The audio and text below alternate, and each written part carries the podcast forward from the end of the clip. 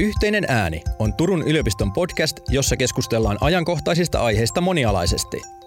Tämän jakson tuotti Sote Akatemia. Meillä on tota, tänään tarkoitus keskustella vähän systeemisyydestä. Se on tuommoinen hieno sivistyssana, joka joskus menee sekaisin systemaattisuuden kanssa, mutta tässä on kysymys nyt ihan jostain muusta. Ja meillä on täällä keskustelemassa, meitä on kaikkiaan tässä neljä. Haluaisitteko te esittäytyä vaikka vuoron perään, että ketä meitä on tässä keskustelemassa, jos vaikka sieltä. No, mä oon Katariina Fagerström, olen, olen sosiaalityöntekijä ja, ja perheterapeutti ja olen ollut mukana tässä tämän systeemisen toimintamallin kehittämisessä. No niin, ja sitten? Mä oon Pekka Arninsalo ja mä oon lääkäri ja psykoterapeutti ja mä oon myös ollut tässä systeemisen toimintamallin kehittämiskuvioissa mukana. Kyllä, ja nyt kun me puhutaan systeemisestä toimintamallista, niin tämä viittaa tämmöiseen erityiseen Suomessa käyttöön otettuun lastensuojelun systeemiseen toimintamalliin. Mutta tänään me jutellaan sitten systeemisyydestä vähän tätä laajemminkin, mutta tähän kuitenkin nyt tässä viitattiin. No sitten meillä on täällä vielä mukana. Mä oon Pyhäjoen Jukka Jukkis ja tota, perhepsykoterapeutti ja tässä systeemisen lastensuojelun tai lasten, nuorten ja perheiden palveluiden kouluttajakoulutuksen vastuukouluttaja. No niin, ja mä oon Päivi Petrelius ja mäkin oon sosiaalityöntekijä taustaltani. En mikään terapeutti, mutta olen tutustunut tähän systeemisyyteen nyt tämän lastensuojelun systeemisen toimintamallin myötä muutaman vuoden ajan. Mutta tota, jospas lähdetään keskustelemaan tästä systeemisyydestä nytten. Mä mietin, että haluaisit sä vaikka Pekka aloittaa, että mitäs, mistä tässä systeemisyydessä nyt sun ymmärtääksesi on kysymys?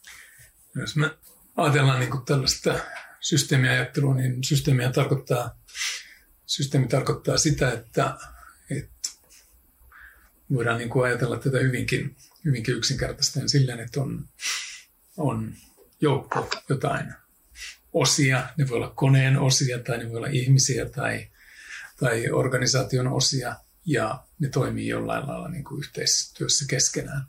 Ja on olemassa tämmöinen sanonta, että, että systeemi on enemmän kuin osiensa summa, eli tässä niin kuin tavallaan systeemisessä ajattelussa mietitään nimenomaan sitä, että miten tämä kokona, miten kokonaisuus, kokonaisuus toimii. Ja systeeminen ajattelu oli varmaan, varmaan ehkä semmoinen 40, 50, 60, 70, jotain semmoista sanotaan 50-60-luvun tietyllä lailla varmaan, varmaan aika lailla niin kuin semmoinen uusi idea katsoa asioita niin kuin ikään kuin, ikään kuin sillä lailla, että miten erilaiset, erilaiset tota, toisaalta koneet toimii, miten yhteiskunta toimii, miten ihmisten ryhmät toimii.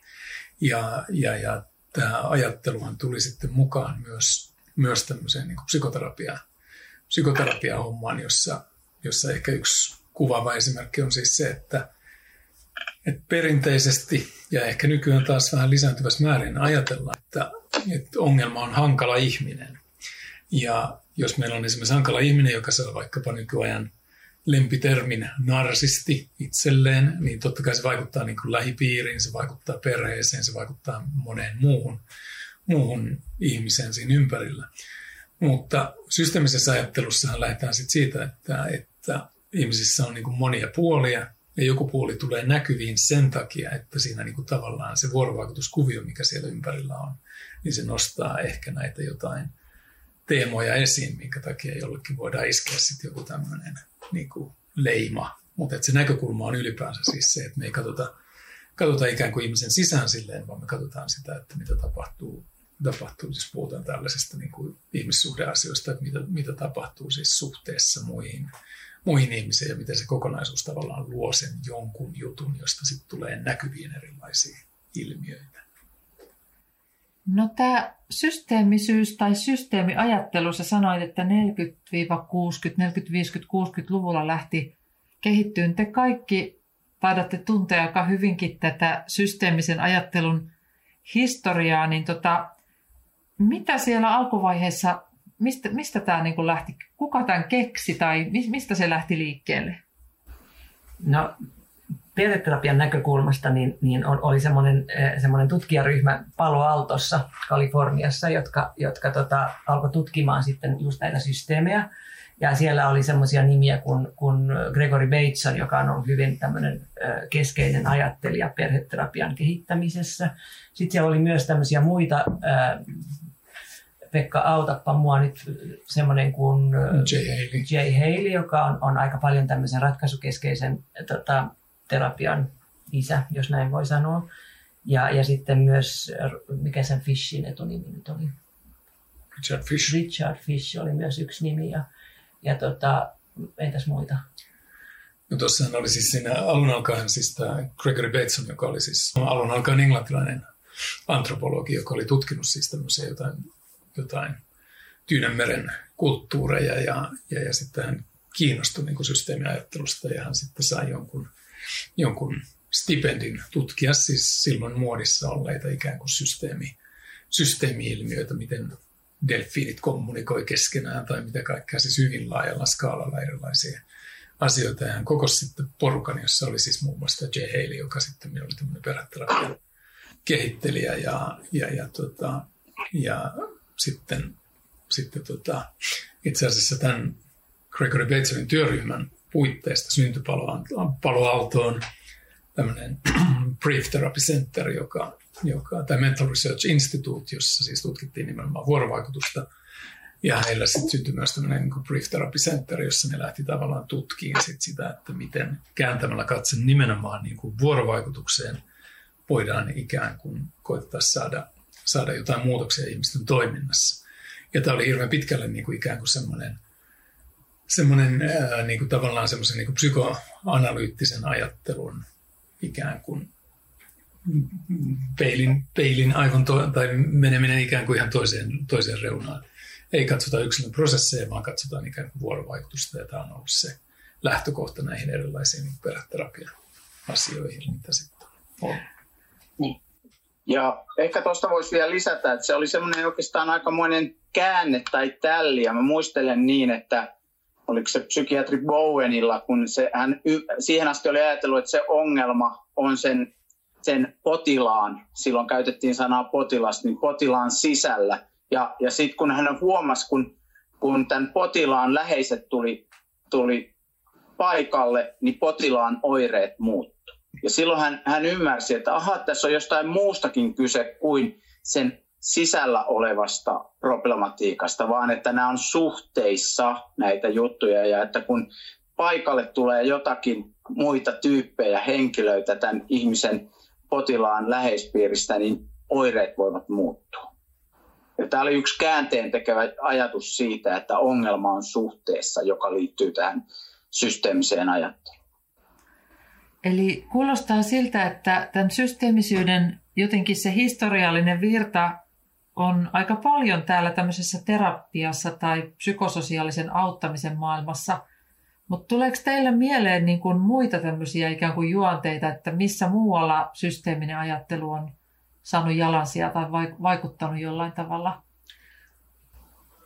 No mä ajattelen, että yksi, yksi juttu, joka on tietysti ollut, ollut olemassa, että jos mä ajatellaan, että miten, miten biologia tai ekologia siis silleen, silleen että miten, miten luonto toimii, miten, miten, miten ihan solut toimii keskenään, miten elimistössä erilaiset, erilaiset siis ihmisen elimistössä tai minkä tahansa eliön elimistössä niin kuin erilaiset asiat vaikuttaa toisiinsa, niin sehän on, on, on nimenomaan tätä, tätä tämmöistä, niin kuin, että me ajatellaan, että nämä yksittäiset yksittäiset osaset muodostavat kokonaisuuden.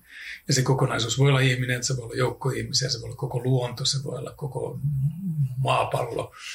Ja, ja, ja tota, sitä on olemassa niin kuin esimerkkejä vaikka luonnosta, että jonkun eläinlajin hyvin tehokas, tehokas metsästäminen esimerkiksi saattaa keikauttaa sen koko ekosysteemin niin kuin aivan, aivan toiseen, toiseen asentoon, että silloin joku luonnollisen pedon poistaminen saa jonkun toisen eläinlajin kasvamaan, joka sitten esimerkiksi tekeekin, tekeekin valtavan muutoksen sinne, sinne kasvillisuuteen ja aiheuttaa ties mitä tulvia tai maanvyöryjä, mitä tahansa. Että siis voi tapahtua hirveän isoja, isoja asioita, että siis tavallaan kaikki, tietyn, niin kuin sanotaan, kaikki liittyy kaikkeen. Siis me niin kuin asiat, asiat vaikuttaa toisiinsa. Ja tämän, tämän niin kuin tavallaan näkökulman niin kuin näkeminen on, on varmaan se semmoinen niin systeemisen ajattelun keskeinen, keskeinen pointti. Ja mä ajattelin, että yksi semmoinen ajatteli, jos nyt heitetään nimiä tässä, niin tämä Bronfenbrenner on myös yksi semmoinen, joka, jota käytetään paljon tuommoisessa terveyden edistämisessä esimerkiksi, että ajatellaan sitä, että asiat on, niin kuin, toimii mikrotasolla ja sitten ne toimii semmoisella mesotasolla, joka voi olla ehkä perhe, just tämmöiset pienemmät yhteisöt ja sitten niin kuin makrotasolla ihan yhteiskunnassa. Ja että nämä niin kuin, on riippuvaisissa toisistaan, että, että se mitä tapahtuu siellä niin kuin mikrotasolla, niin se heijastuu myös sinne niin kuin meso- ja ja makrotasolla ja päinvastoin, että se mitä yhteiskunnassa tapahtuu, niin se myös vaikuttaa ihmisten niin kuin, välisiin suhteisiin myös. Tulee mieleen ihan nyt vähän tämmöisenä huolestuttavana systeemisenä asiana tämä eliökato, että kun meiltä on nyt ilmeisesti hirveän monia eliöitä tällä hetkellä jotenkin kuolemassa, että mikä sen se semmoinen systeeminen vaikutus sit sitten on sillä lailla, että tämä ihmisten sosiaalinen systeemi ja sitten tämä ekologinen niin on myös tällainen hmm. y- yhteyksissä toisiinsa ja, ja tota, sillä lailla. Mehiläiset on tärkeitä. Mehiläiset on tärkeitä. Tota, mutta, mutta luontohan on siinä mielessä jännä, että, että se toimii jatkuvasti, että se luovuttaa, pudottaa lehtensä ja aloittaa uudelleen kasvunsa ja, ja tota, kukoistaa ja himmenee ja kukoistus himmenee ja taas alkaa. Että se on jatkuvassa kiertokulussa, jatkuvassa liikkeessä. Ja tämä on mun mielestä se myös se iso mahdollisuus, tässä systeemissä ajattelussa se mahdollisuus, että me ollaan jatkuvassa liikkeessä. Me voidaan tehdä jonkunlaisia interventioita ja, ja että se pyrkii tietynlaiseen balanssiin, tasapainoon, mutta samanaikaisesti se, ne rullat pyörii eteenpäin, eteenpäin ja se mahdollistaa sopivien interventioidenkin tekemisen tilanteisiin ja saada aikaan muutoksia, kehitystä, edistymistä. Mutta samanaikaisesti, kun me tehdään jotain, niin sattuu sellaista, että me menetetään jotakin. Maailmanhistoriassa on, on valtava määrä, määrä lajeja kadonnut. Ja katoa joka päivä, mä en muista sitä määrää, mutta se on ihan valtava, miten paljon eliölajeja joka päivä katoaa. Mutta jos me ajatellaan näitä muita so- soveltamisen lajeja, niin, niin mä ajattelen, että myös tuossa oppimisen teoriassa niin on paljon tämmöiset palautteen merkitys just tässä, että, että palautteella voi korjata sitä systeemiä, sitten sitä oppimissysteemiä kanssa sille, että kun tulee mm. sitten palaute, niin sitten voidaan, voidaan tehdä joku korja, korjausliike, ottaa se palaute vastaan ja sitten muuttaa vähän sitä, sitä toimintatapaa ja sen myötä se systeemi niin kuin jatkuu sitten ja korjaa itseään. Mm. Joo, toi palaute, tulee mieleen tämmöinen englanninkielinen sana kuin feedback loop. Onko se semmoinen palautekehä vai mikä se on, mutta että jotenkin, että asiat on tavallaan tämän niin kuin keskinäisten vaikutusten kautta koko ajan suhteessa toisiinsa ja se palaute ymmärretään systeemisyydessä tämmöiseksi, just tämmöiseksi niin kuin jatkuvien niin kuin erisuuntaisten palautekehien ikään kuin yhteispeliksi tai tälleen. Tota, tekisi mieli hei vielä teiltä kysyä, ollaan nyt ehkä tässä kaikki vähän tämmöisiä psykososiaalisen puolen ihmisiä, niin tota, et miten te kuvailisitte tätä systeemisen ajattelun niin kuin ihmiskäsitystä ja ehkä myös niin kuin käsitystä muutoksesta, kun mietitään vaikka terapioita, niin siellähän on jonkunlainen muutos usein tavoitteena, niin mit, miten, miten ymmärretään ihminen ja miten muutos systeemisessä ajattelussa? No mä ajattelen ainakin, että ihminen on niin kuin osa, osa ryhmää tai ihminen on lauma-eläin, niin kuin, jos haluaa eläimistä puhua silleen, silleen niin, että ihminen tarvitsee muita ihmisiä. Ja että systeemisessä ajattelussa ollaan kiinnostuneita niistä suhteista just näiden ihmisten välillä. Ja että myös jos, jos on jotain niin kuin, pahoinvointia, psyykkistä pahoinvointia, niin se, se korjaantuu myös niissä suhteissa. Että, että niin kuin se, että tarvitaan muita ihmisiä ja muut ihmiset voi olla avuksi sitten, kun joku voi huonosti. Ja tuohon voisi vielä lisätä laajemminkin ehkä sinne, että esimerkiksi että, että ehkä systeemissä ajattelussa vaikkapa fysioterapeutti ymmärtää ja tutkii kokonaisuutta, ei pelkästään oiretta. Eli, eli hän ymmärtää, että okei, kipu voi olla niskassa, mutta se voi johtua varpaasta ja silloin hoidetaan varmasta ja, ja sitten se katoaakin, se niskakipu. Ja tämä on mun mielestä sillä tavoin erilainen kuin taas siinä ehkä siinä normaalissa ajattelussa, tai semmoisessa ajatuksessa, että hoidetaan puhtaasti vain sitä oiretta, niin tässä tutkitaan hyvin eri, eri lailla systeemissä ajattelussa niin kuin myös että sen oireen ulkopuolisia tekijöitä. Joo, toi oli hyvä esimerkki, että jos on niska kipeä, niin se voi oikeasti korjaantua hoitamalla varvasta. Tai mm. ehkä se joku fysioterapeutti voisi sanoa, että ei se nyt ihan tolleen mene, mutta kuitenkin mm. aja, ajatus on tämän suuntainen. Just.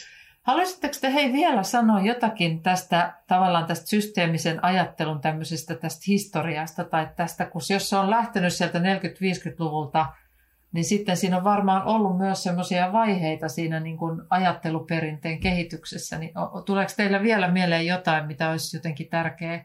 Onko siinä ollut jotain käänteitä tai, tai semmoista niin kuin kehitystä? Ennen kuin, ennen kuin mennään siihen, niin mä mietin tuossa, se kysyi äsken myös sitä ajatusta siitä niin kuin muutoksesta. Ja niin. mä mietin, Aivan. mietin silleen, että systeemisen, systeemisen ajattelun yksi puolihan on siis se ajatus siitä, että, että se on ikään kuin näiden keskinäisten osien vuorovaikutusta ja voidaan ajatella, että muutos siellä jossain osassa, niin se vaikuttaa jollain lailla näihin, näihin muihin, muihin osiin. Eli tavallaan joku muutos, että me ollaan itse asiassa koko ajan niin kuin muutoksessa. Siis me tavallaan niin kuin ajatellaan, että asiat on pysyviä, mutta että asiathan on koko ajan niin kuin ikään kuin mu- muutoksessa. Ja, ja, ja se, että joku muutos sitten ikään kuin lähtee voimakkaammin liikkeelle, niin se varmaan liittyy just näihin, mitä sä puhuit näistä feedback loopeista, siis sille, että miten muut reagoisivat siihen. Että joku muutos vaan sitten yhtäkkiä lähtee.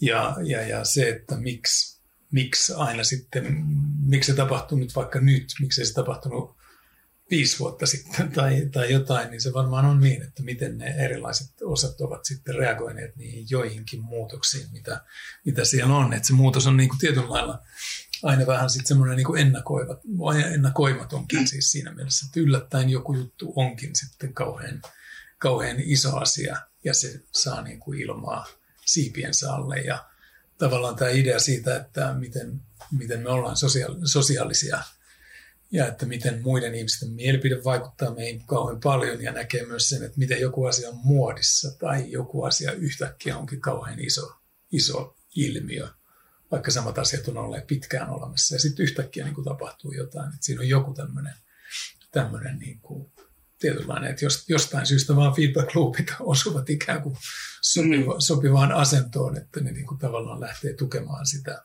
sitä muutosta siinä, siinä hommassa.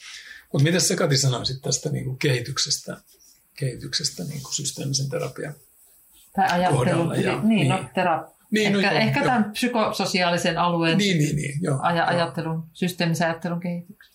Joo. No, no noin, mä ajattelen, että se Palo Alto on nyt ollut se yksi, yksi semmoinen, semmoinen lähde, jossa, jossa tota, mistä, mistä nämä ajatukset sai, sai alkunsa. Ja, tota, ja jos me hypätään nyt ihan, ihan noin, noin suoraan sitten myöhemmin ihan niin kuin tonne 80-luvulle melkein, tai, tai onko se nyt 80-luvun puoliväliä jotain, kun Australiassa oli semmoinen sosiaalityöntekijä kuin Michael White, joka alkoi sitten kehittämään tätä narratiivista lähestymistapaa.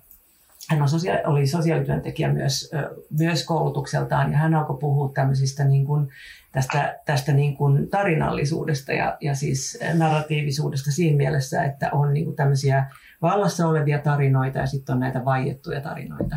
Ja hän toi esiin sitten ja toi, toi niin kuin tätä näkökulmaa, että on myös tämmöisiä valtarakenteita näissä, niin kuin, mitkä tarinat on vallassa ja mitkä vaietaan. Ja sitten ää, tausta-ajattelijana ajattel, ajattelijana hänellä oli paljon Michel Foucaultin ajatukset niin kuin vallankäytöstä. Ja, tota, ja ylipäänsä hän niin kuin toi tämän myös, että, että, tota, että tämä konteksti tai tämä niin kuin tilanne, missä asiat tapahtuu, määrittää myös hyvin paljon tätä, tätä niin kuin tapaa, että kuka voi puhua ja miten voi puhua. Ja, tota, ja, ja siinä, siinä niin kuin, jos nyt puhutaan taas nyt terapiamaailmasta ja perheterapiasta, niin, niin ajatuksia oli myös tärkeää tietää, niin kuin ottaa huomioon tämmöiset tämmöiset eri niin kuin rakenteet yhteiskunnassa, jotka vaikuttaa siihen, että kenellä on mandaattia puhua ja kenellä ei.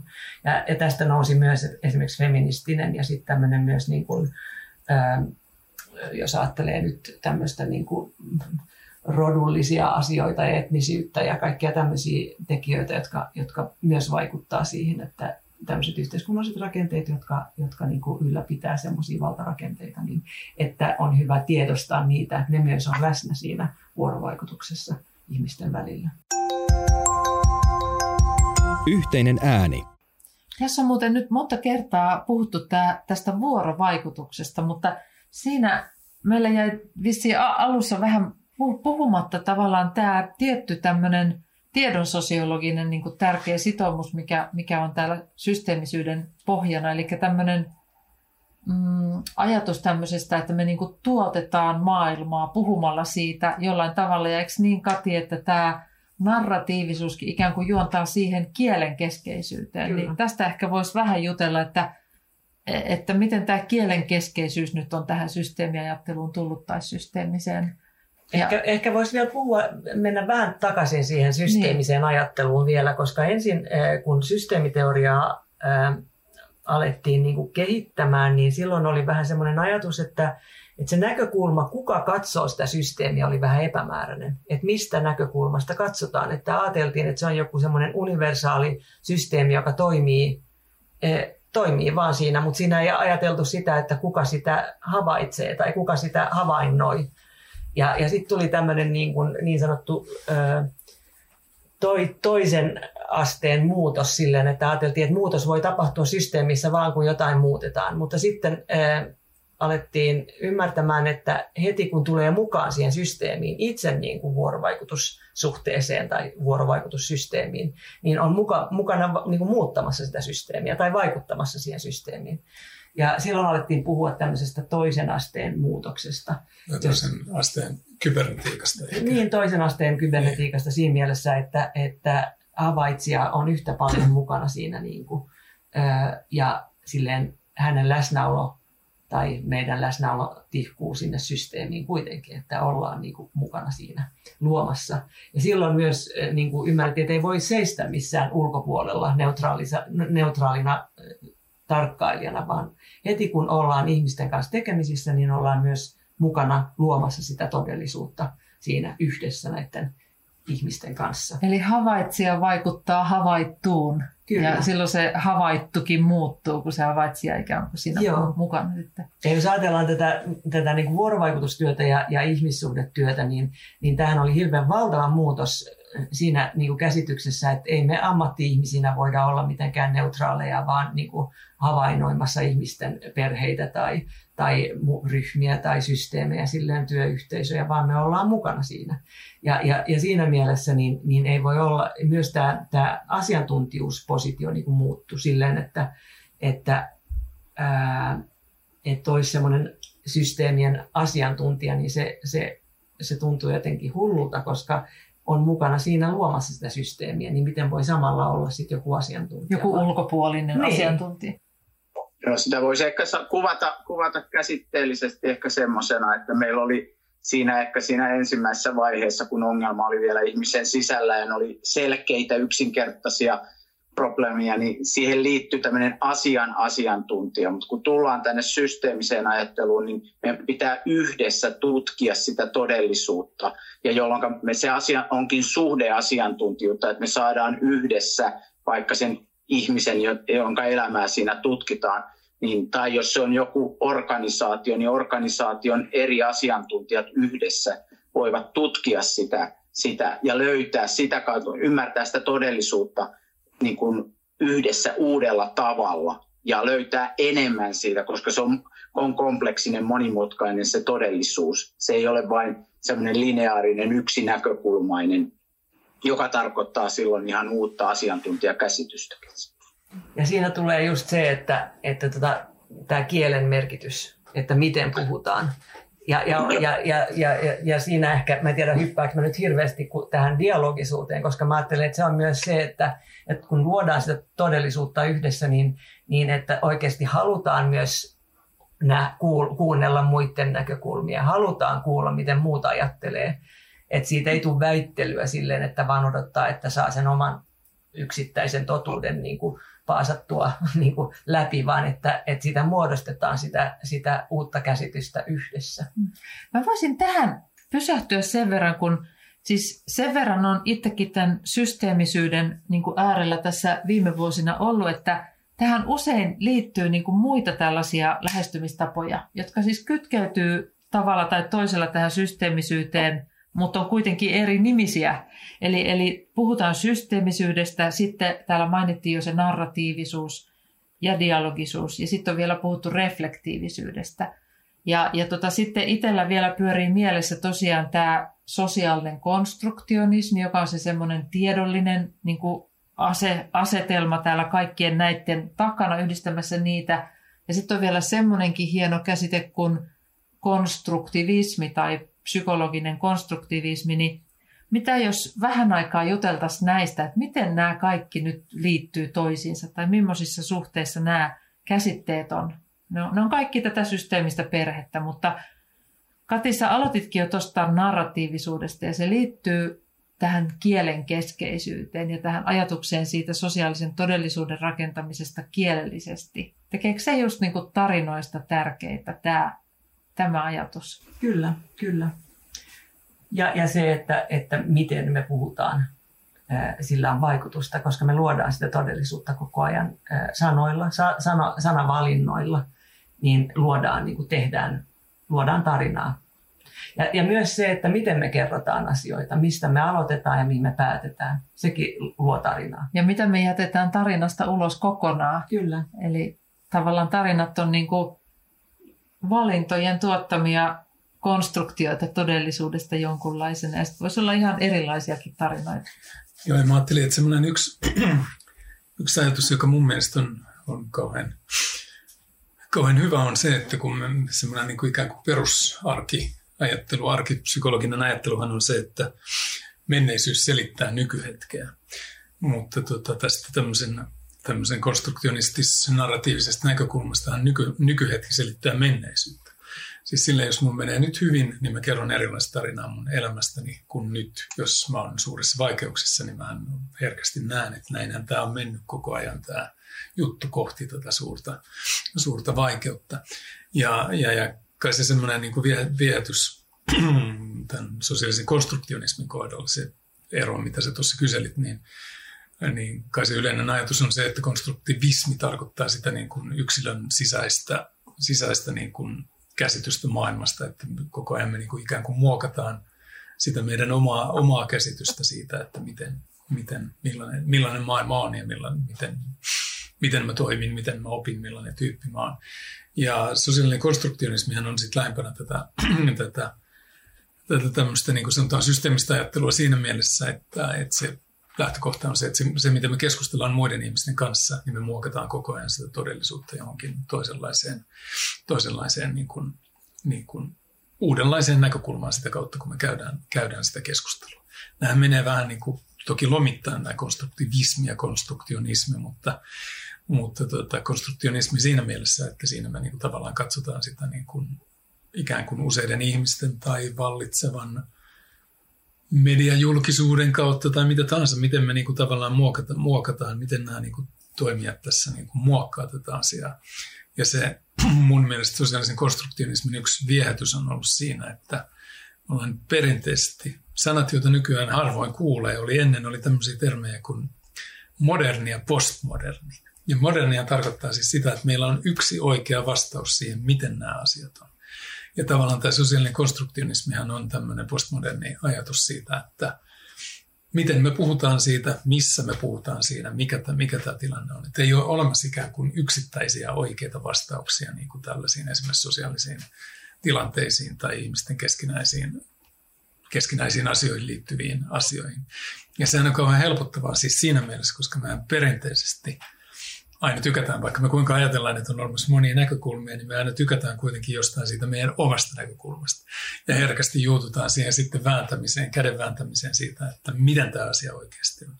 Että me voidaan niin kuin ehkä helpommin ajatella tätä kautta, että meillä on erilaisia näkökulmia tähän asiaan ja että se pointti on enemmän siinä, että mikä olisi ehkä hyödyllistä sitten sen, sen suhteen, mitä tässä tavoitellaan, millä, millä tavalla me voidaan keskustella näistä, näistä asioista.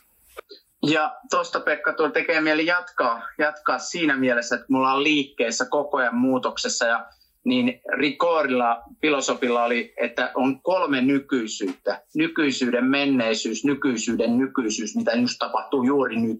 ja nykyisyyden tulevaisuus. Ja sillä tavoin me voidaan liikkua koko ajan ajassa ja jopa muuttaa meidän historiaa. Koska me kerrotaan, voidaan kertoa siitä historiasta erilainen tarina ja tässä nykyisyydessä. Ja sitten me voidaan myös vaikuttaa siihen tulevaisuuteen. Nyt, sehän elää se tulevaisuus jo meillä uskomuksina, pelkoina, toiveina, huolina se tulevaisuus tässä nykyisyyden nykyisyydessä, jolloin se on nykyisyyden tulevaisuutta. Ja me voidaan haaveilla, unelmoida, mennä sitä kohti, jolloin me, tämä systeemissä ajattelussa on niin kuin yksi keskeinen koko ajan mahdollisuus liikkua menneisyyden, nykyisyyden ja tulevaisuuden välillä ajassa ja, ja samalla muokata sitä todellisuutta koko ajan, kun me työskennellään. Kun me nyt pyöritellään näitä, näitä käsitteitä, niin sä mainitsit myös tämän reflektiivisyyden. Ja, ja mä, mä jotenkin olen itse mieltänyt omassa päässäni näin, että, että kun puhutaan tämmöisestä, sosiaal- tai tämmöisestä eh, psykologisesta konstruktivismista, niin silloin mä oon ajatellut, että se on enemmän sitä, että miten, miten minä ajat, mistä tiedän, että tiedän. Tai että me niin kuin sisäis- omassa päässämme mietitään mm. sitä, että mitä, mitä minä, mitkä minun uskomukseni ovat tästä asiasta, miten minä ajattelen tästä asiasta ja, ja, ja mitä kokemuksia minulla on tästä ennestään ja mitä mä nyt ajattelen tästä. Kun taas se sitten se sosiaalinen konstruktionismi on sitä, että mä jaan näitä ajatuksiani muiden kanssa ja, ja sitten voin niin kuin, ehkä muuttaakin niitä sisäisiä ajatuksia sen myötä, että mä oon puhunut sun kanssa päiviä, sä sanot jotain muuta tai Jukki sanoi jotain muuta, niin sitten mä ajattelen, että jaa, että te ajattelettekin noin. Ja mm. sitten käyn sen oman sisäisen sosiaali- tai sen sisäisen konstruktivismin kautta niin kuin mietin sitä, että voisinkin ajatella näin. Että ne on, niin kuin, ne on erilaisia prosesseja, niin kuin, että, että se, se menee ihmisten välissä ja sitten se menee meidän oman niin kuin, ajatuksen kautta ja sitten taas ulos muiden ihmisten kanssa. Eikö nämä sekä sosiaalinen konstruktionismi että tämä konstruktivismi, ne molemmat tekee sitten taas tämän dialogisuuden erittäin mielekkääksi, koska jos jokainen ikään kuin elää oman mielensä näköisessä maailmassa ja toisaalta myös niin kuin luodaan sitä todellisuutta yhdessä, niin tavallaan, jotta me voitaisiin ymmärtää sitä toista ja sen maailmaa, niin me tarvitaan siihen sitä dialogia. Ja sitten toisaalta me tarvitaan tavallaan dialogia siihen, että kaikki pääsis mukaan ikään kuin tuottamaan sitä ymmärrystä siitä todellisuudesta tai asiasta tai ilmiöstä, minkä äärellä me ollaan. Vai ja sitten, joo, joo, just noin. Ja sitten mä ajattelin, että dialogi, dialogihan siis tarkoittaa sitä, että mä sanon jotain, sä niin kuin kommentoit sitä ja mä kommentoin taas sitä, mitä sä sanot, siis silleen, että me niinku tavallaan heitellään tässä palloa. Ja hirveän useinhan niinku keskustelut voi olla niinku tämmöisiä niinku monologeja. Että siis, että mä puhun jotain, sä puhut sun omaa agendaa, Kati puhuu omaa juttuaan ja et siis silleen, ja hetkittäin, hetkittäin me ehkä puhutaan suht samoista asioista.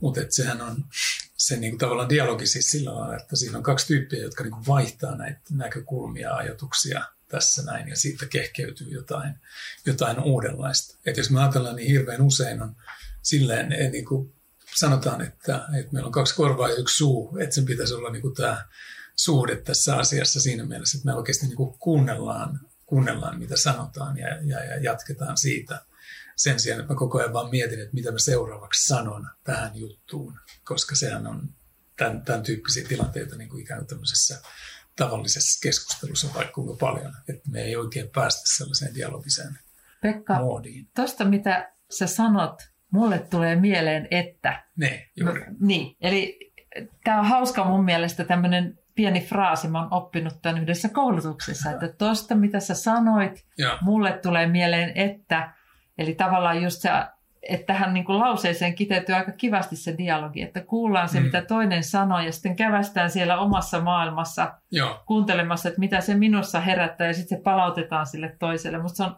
ihan hauska kiteytys niin kuin dialogisuudesta keskustelussa, mutta mä, mä oon ihan samaa mieltä siitä, että joskushan keskustelut on semmoisia peräkkäisiä monologeja. Mm. Niin kuin.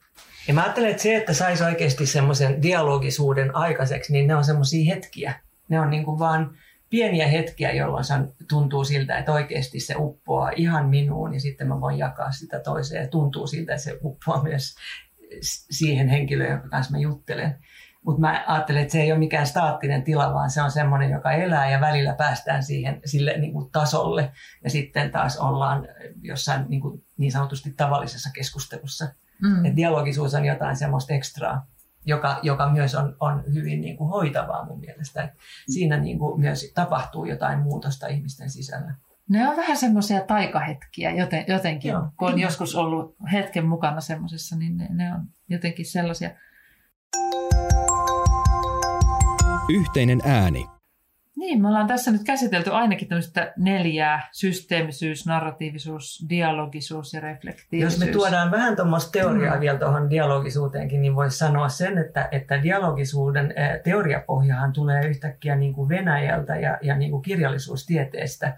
Että et Bahtin on ollut semmoinen, Mihail Bahtin on ollut semmoinen niin kuin, teoreettinen lähtökohta ja hän tutki paljon niin kuin Dostojevskin romaaneja ja niistä niin kuin hän kehitti semmoisen käsitteen kuin polyfonia tai semmoinen niin moniäänisyys. Ja siinä on just ideana se, että, että kaikki totuudet on niin kuin rinnakkain päällekkäin samaan aikaan totta. Ja mä ajattelen, että se on hirveän hyvä lähtökohta semmoiseen esimerkiksi moniammatilliseen yhteistyöhön kanssa, että ei, ei taistella siitä, että kuka määrittelee, niin kuin, että mikä on totta, vaan että kaikki on niin kuin totta päällekkäin.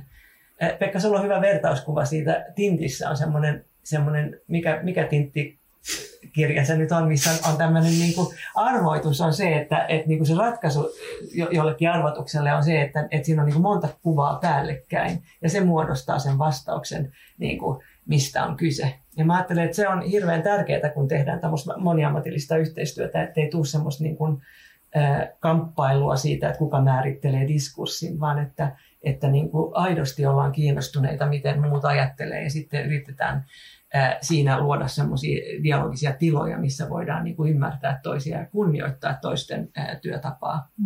Ja Tintin seikkailut, Sarviaisen salaisuus. Sarviaisen. Hyvä lähdekirja nyt ne. muistettavaksi tästä.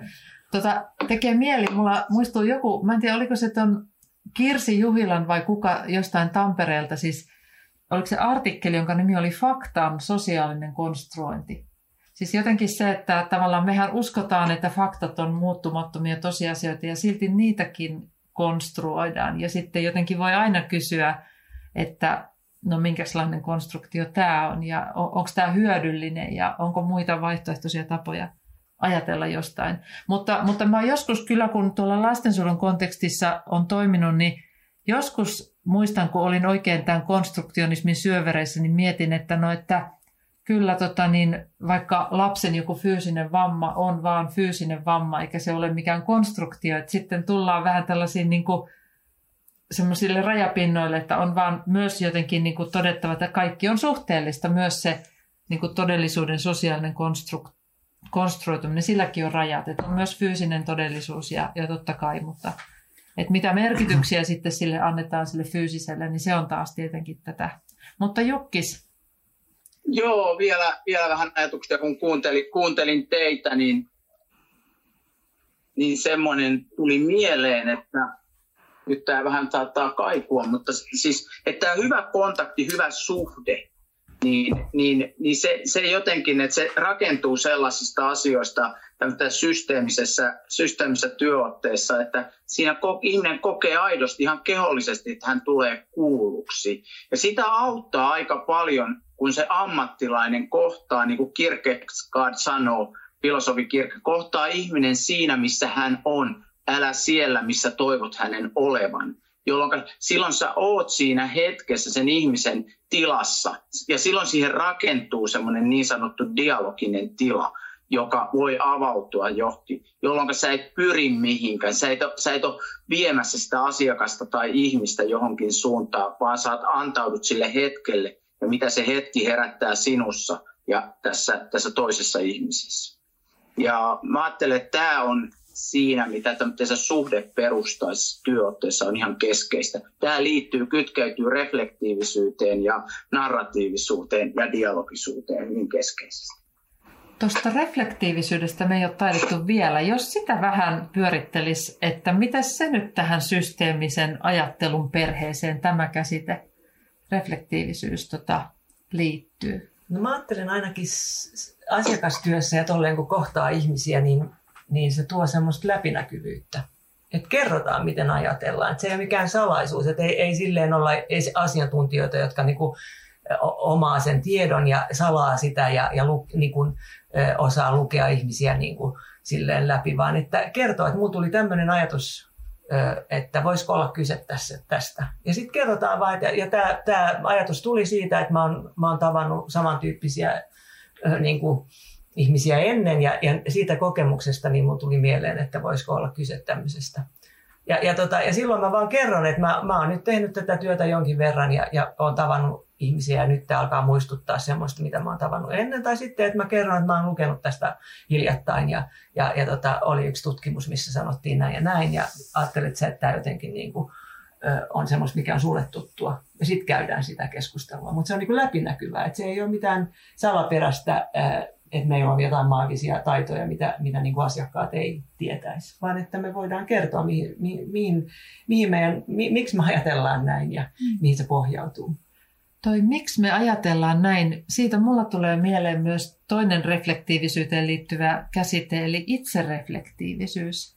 Onko se kans jotenkin aika tärkeä asia tässä niin systeemiseksi ammattilaiseksi asettumisessa, että on jotenkin myös yrittää pysyä tietoisena ja tavallaan läpinäkyvänä itselleen siitä, että miksi mä ajattelen näin tai miten mä oon oppinut tulkitsemaan joitain asioita näin. Ehdottomasti. Mä ajattelen, että toi on ihan tosi tärkeää ja vielä kun tulee tunteet mukaan ja omat just niin kuin Jukkis puhui noista kehoreaktioista, että me osataan niin kuin kuunnella itseämme. Ja, ja että me tunnetaan sen verran niin kuin omaa elämän historiaa, että me ei aleta sekoittaa meidän omaa elämää niin kuin muiden ihmisten asioihin. Ja sen takia on niin tärkeää, että me ollaan vähän mietitty myös oma, omia taustoja, miksi me halutaan tehdä ihmissuhdetyötä, millaisia niin kuin, kokemuksia meillä on omasta lapsuudestamme tai omasta nuoruudesta ja, ja omia elämän kokemuksia. Ja, ja koska ne on niin kuin, tärkeitä ehkä, äh, tärkeää myös, että ollaan eletty elämää ja, ja meillä on myös omaa henkilökohtaista niin kuin, niin kuin, kokemuksia, jotka voi olla hyödyksi siinä työtilanteessa. Mutta, mutta mä ajattelen, että se on tosi tärkeää, että me ollaan tietoisia, että miksi me tuodaan niitä esiin ja että me myös tunnistetaan ne. Että joskus ne voi olla esteenä meille, että me ei nähdä, mitä asiakkaalle tapahtuu, kun me, meidän koko oma, oma niin kuin olemus täyttyy sillä omalla elämän kokemuksella. Tai sitten voi olla niin, että me voidaan olla hyvinkin empaattisia, koska me ollaan koettu jotain vastaavaa ja me voidaan jakaa sitä meidän asiakkaiden kanssa. Mutta siinä pitää todella olla niin kuin itsereflektiivinen ja, ja miettiä ja olla aika tietoinen siitä, että on aika varmoilla vesillä sit myös itsensä kanssa, että voi sitten päätellä, että koska mä haluan jakaa tätä asiakkaiden kanssa ja koska mä pidän sitä vain omana tietona. Ja koska on joku semmoinen asia niin kipeä, että mä en halua niin kuin, tavata tämän tyyppistä problematiikkaa, että mä voin omassa työyhteisössäni sanoa, että tämä on niin, että mulla on nyt tämmöinen kriisi mun omassa elämässäni, niin mä en oikein voi kohdata tämän tyyppisiä asiakkaita tällä hetkellä. Sitten mä ajattelin, että se yksi, yksi itse reflektion puoli liittyy siihen, mitä me puhuttiin tässä aikaisemmin tästä niin kuin toisen asteen kyberantiikasta, eli siis silleen, että kun me ikään kuin katsotaan systeemiä, niin me ei katsota sitä niin kuin itsemme ulkopuolella olevana juttuna, vaan me ollaan mukana siinä. Ja että sitten jos ihmiset toimii jollain lailla jotenkin, niin se voi liittyä siihen, millä fiiliksellä mä oon esimerkiksi siinä tilanteessa. Että ajattelenko mä, että nämä on niin kuin ikäviä, on ikäviä ihmisiä ja ne käyttäytyy huonosti. Niin ei mikään ihme, että näin on. Että jos mä sitten taas niin ajattelen, että ok, lähdetään nyt avoimesti ja lähdetään siitä, että me halutaan saada tämä asia jollain lailla niin kuin eteenpäin, niin luultavasti tämä niin kuin vuorovaikutus on erilaista. Että niin kuin sanotaan, että, että se ikään kuin kasvaa, mihin suuntaan me käännetään katse. Että jos niin, me katsotaan katse siihen, että, että me halutaan saada tämä homma toimia, ja sitten jos ei tämä niinku toimi, niin onko siinä, miten mä toimin, niin onko tässä jotain, mitä mun pitää vielä miettiä? Että... Ja ehkä on syytä niinku virittää itsensä siihen niin. tapaamiseen kanssa, että onpa mielenkiintoista, että mielenkiintoisia ihmisiä. Jännää, että tämmöistäkin voi olla. Että oikeasti käyttää aikaa siihen ennen kuin tapaa, menee tapaamiseen, niin sitten äh, on vähän aikaa niinku itsensä kanssa silleen, että on on niin kuin tietoinen siitä, että miten mä, mit, mitä mä tuon siihen huoneeseen, millaisia fiiliksiä ja, ja millä asenteella mä menen sinne. Hmm. Mä mietin, että meillä on, alkaa kohta aika kääntyä loppuun, mutta olisi kiva ehkä kuulla teiltä vielä ihan tämmöisiä niin kuin tosielämän tarinoita tai jotakin esimerkkejä siitä, että miten tämä niin kuin tulee teidän ihan arkityöhön tai johonkin niin tämä tämmöinen systeemisyys ja kaikki nämä, mitä nyt tässä puhuttiin, ehkä nämä dialogisuus ja muutkin, että onko teillä jotakin kivoja esimerkkejä kerrottavana siitä, että mit, mitä, mitä tämä on niin kuin arjessa tai omassa työssä? Jukki Salo tässä. No, tota, rupesin miettimään, että minkä tarinan haluaisi kertoa. Mutta tota, ehkä mä kerron, kerron sellaisen, mikä oli mulle omanlainen tälli, tai että, että tää, missä tämä systeeminen ajattelu herätti ja, ja niin kuin tuli taas se oma todellisuus ja uskomusjärjestelmä. Mulla oli semmoinen, tein aikoina, niin olen tehnyt aika paljon nuorten kanssa töitä ja, ja ollut sellainen ajatus, että nuoria voi auttaa, kun nuoria, nuoria kohdataan ja tavataan ja jutellaan tai tehdään jotain tai toimitaan tai, tai järjestetään ryhmätoimintaa, niin no se on pääsääntöisesti ihan hyvin toimii niinkin, mutta sitten se uskomus joutui isolle koetukselle, kun, kun nuori ei halunnut tavata minua, mutta äiti suostui tapaamaan. Ja, ja, kun, ja tällä nuorella pojalla oli, oli ongelmia koulunkäynnin kanssa, vähän kotiin tuloaikojen ja oli päihteiden käyttöä, päihdekokeiluja ja aika monen, monen toimijan huoli. Ja on menen, menen ensimmäiselle kotikäynnille ja siinä mä näen sen nuori tulee ovessa vastaan aika vauhdilla ja lähtee ulkoovesta ulos ja se on ainoa kerran, kun mä tapasin tätä ja menin istuun äidin kanssa siinä ja ruvettiin äidin kanssa jutteleen ja puhumaan tilanteesta, asioista ja, ja mitä, miltä se näyttäytyy.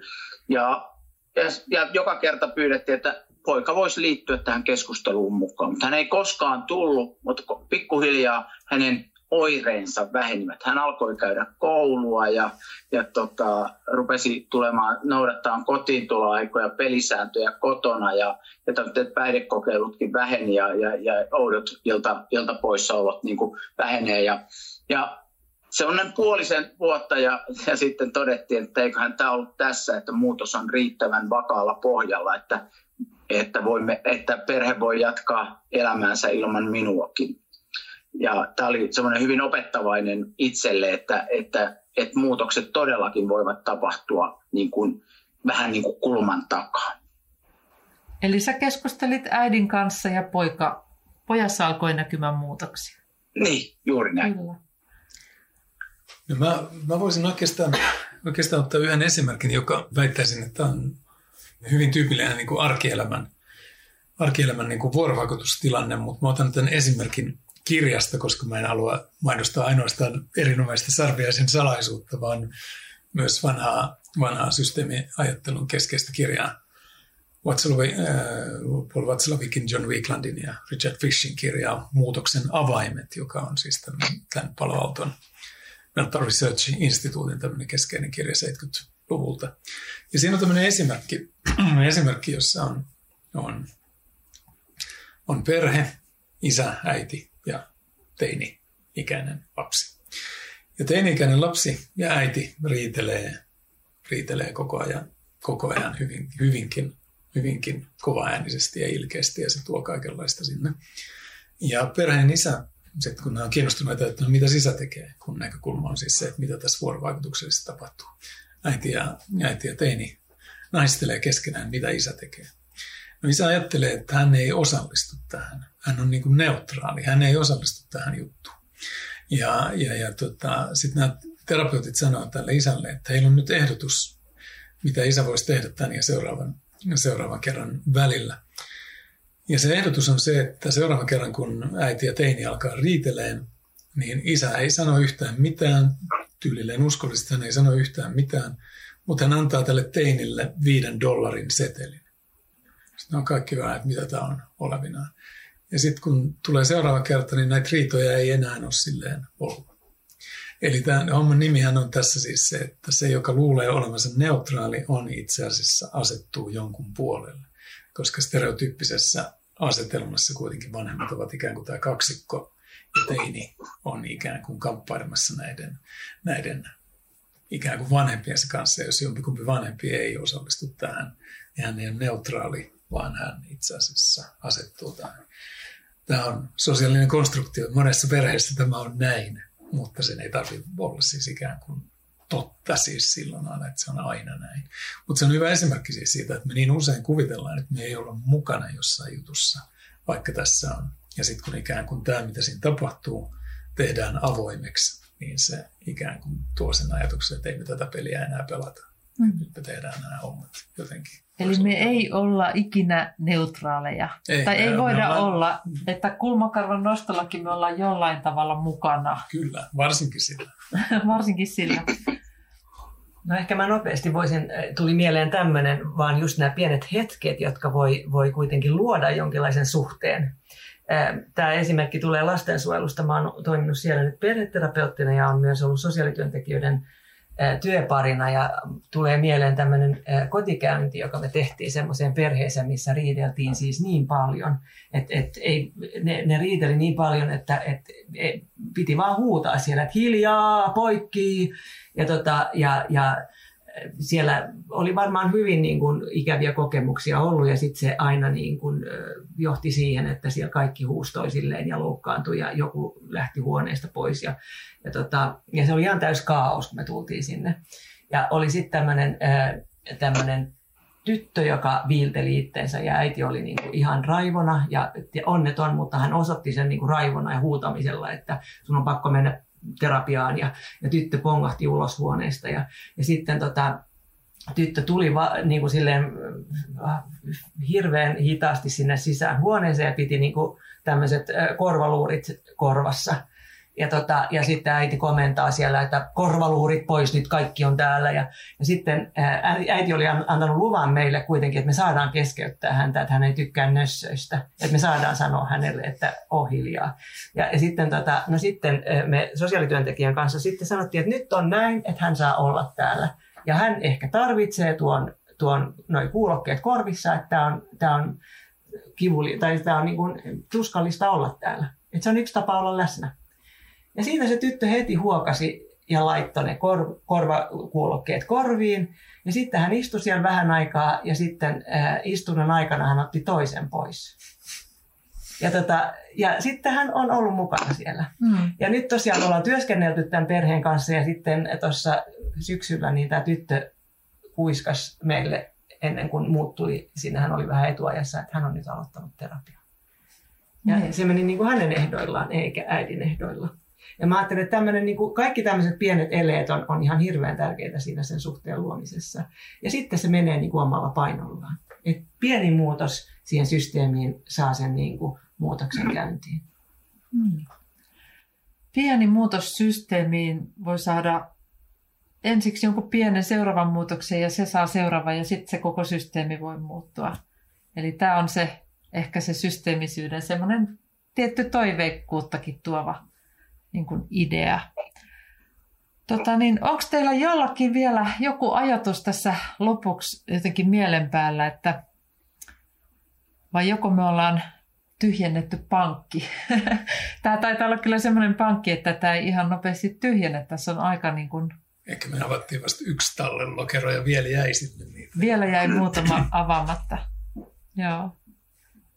Okei, no mutta sitten me varmaan päätellään tähän. Kiitoksia tosi paljon keskustelusta. Kiitos. Ja... Kiitoksia. Kiitos teille.